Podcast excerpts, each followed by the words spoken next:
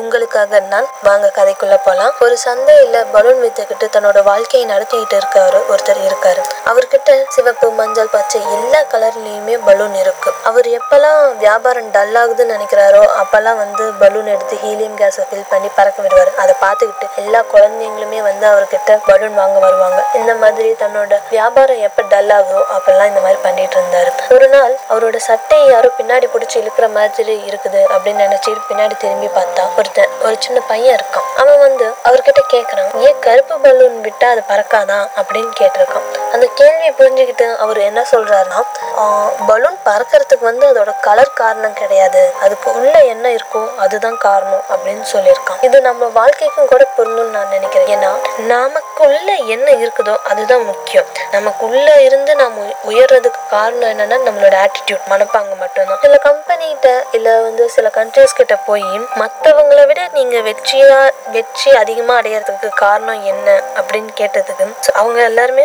சொல்றாங்க. அதிக ஆற்றலோட செயல்படுறது மட்டும்தான். அப்புறம் இந்த உலகத்துல இருக்க பெரிய நிறுவனங்கள் கிட்ட போய் நீங்க உங்ககிட்ட ஒரு மஞ்சரக்கோல் இருந்தா உங்களோட பிசினஸ் உங்களோட நிறுவனத்தை நீங்க அதிக லாபமும் அதிக உற்பத்தியும் தர மாதிரி ஒரு மாற்றத்தை செய்யுங்க அப்படின்னா நீங்க என்ன செய்வீங்க அப்படின்னு கேட்டதுக்கு அவங்க எல்லாருமே சொல்ற ஒரே பதில் என்னோட நிறுவனத்துல இருக்கிற வேலை செய்யக்கூடிய மக்களோட மனப்பாங்க மாத்துறது மட்டும்தான் அப்படின்னு சொல்லியிருக்காங்க. ஹார்வர்ட் பல்கலைக்கழகத்தை சேர்ந்த வில்லியம் ஜேம்ஸ் என்ன சொல்றாருன்னா மனிதன் தனது மனநிலையை முதல்ல மாத்திக்கிறது மூலமா மட்டும்தான் தன்னோட வாழ்க்கையை மாத்திக்க முடியும் அப்படின்னு சொல்றாரு. எனக்கு இது ரொம்ப சரியான ஒரு கருத்துன்னு தான் தெரியுது.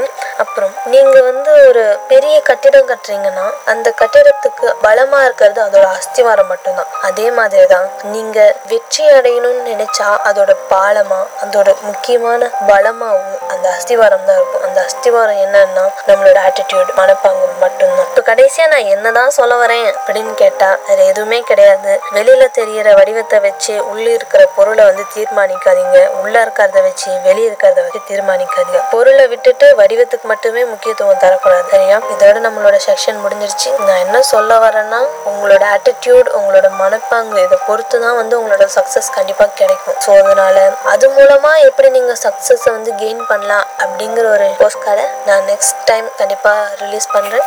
Thank you for hearing it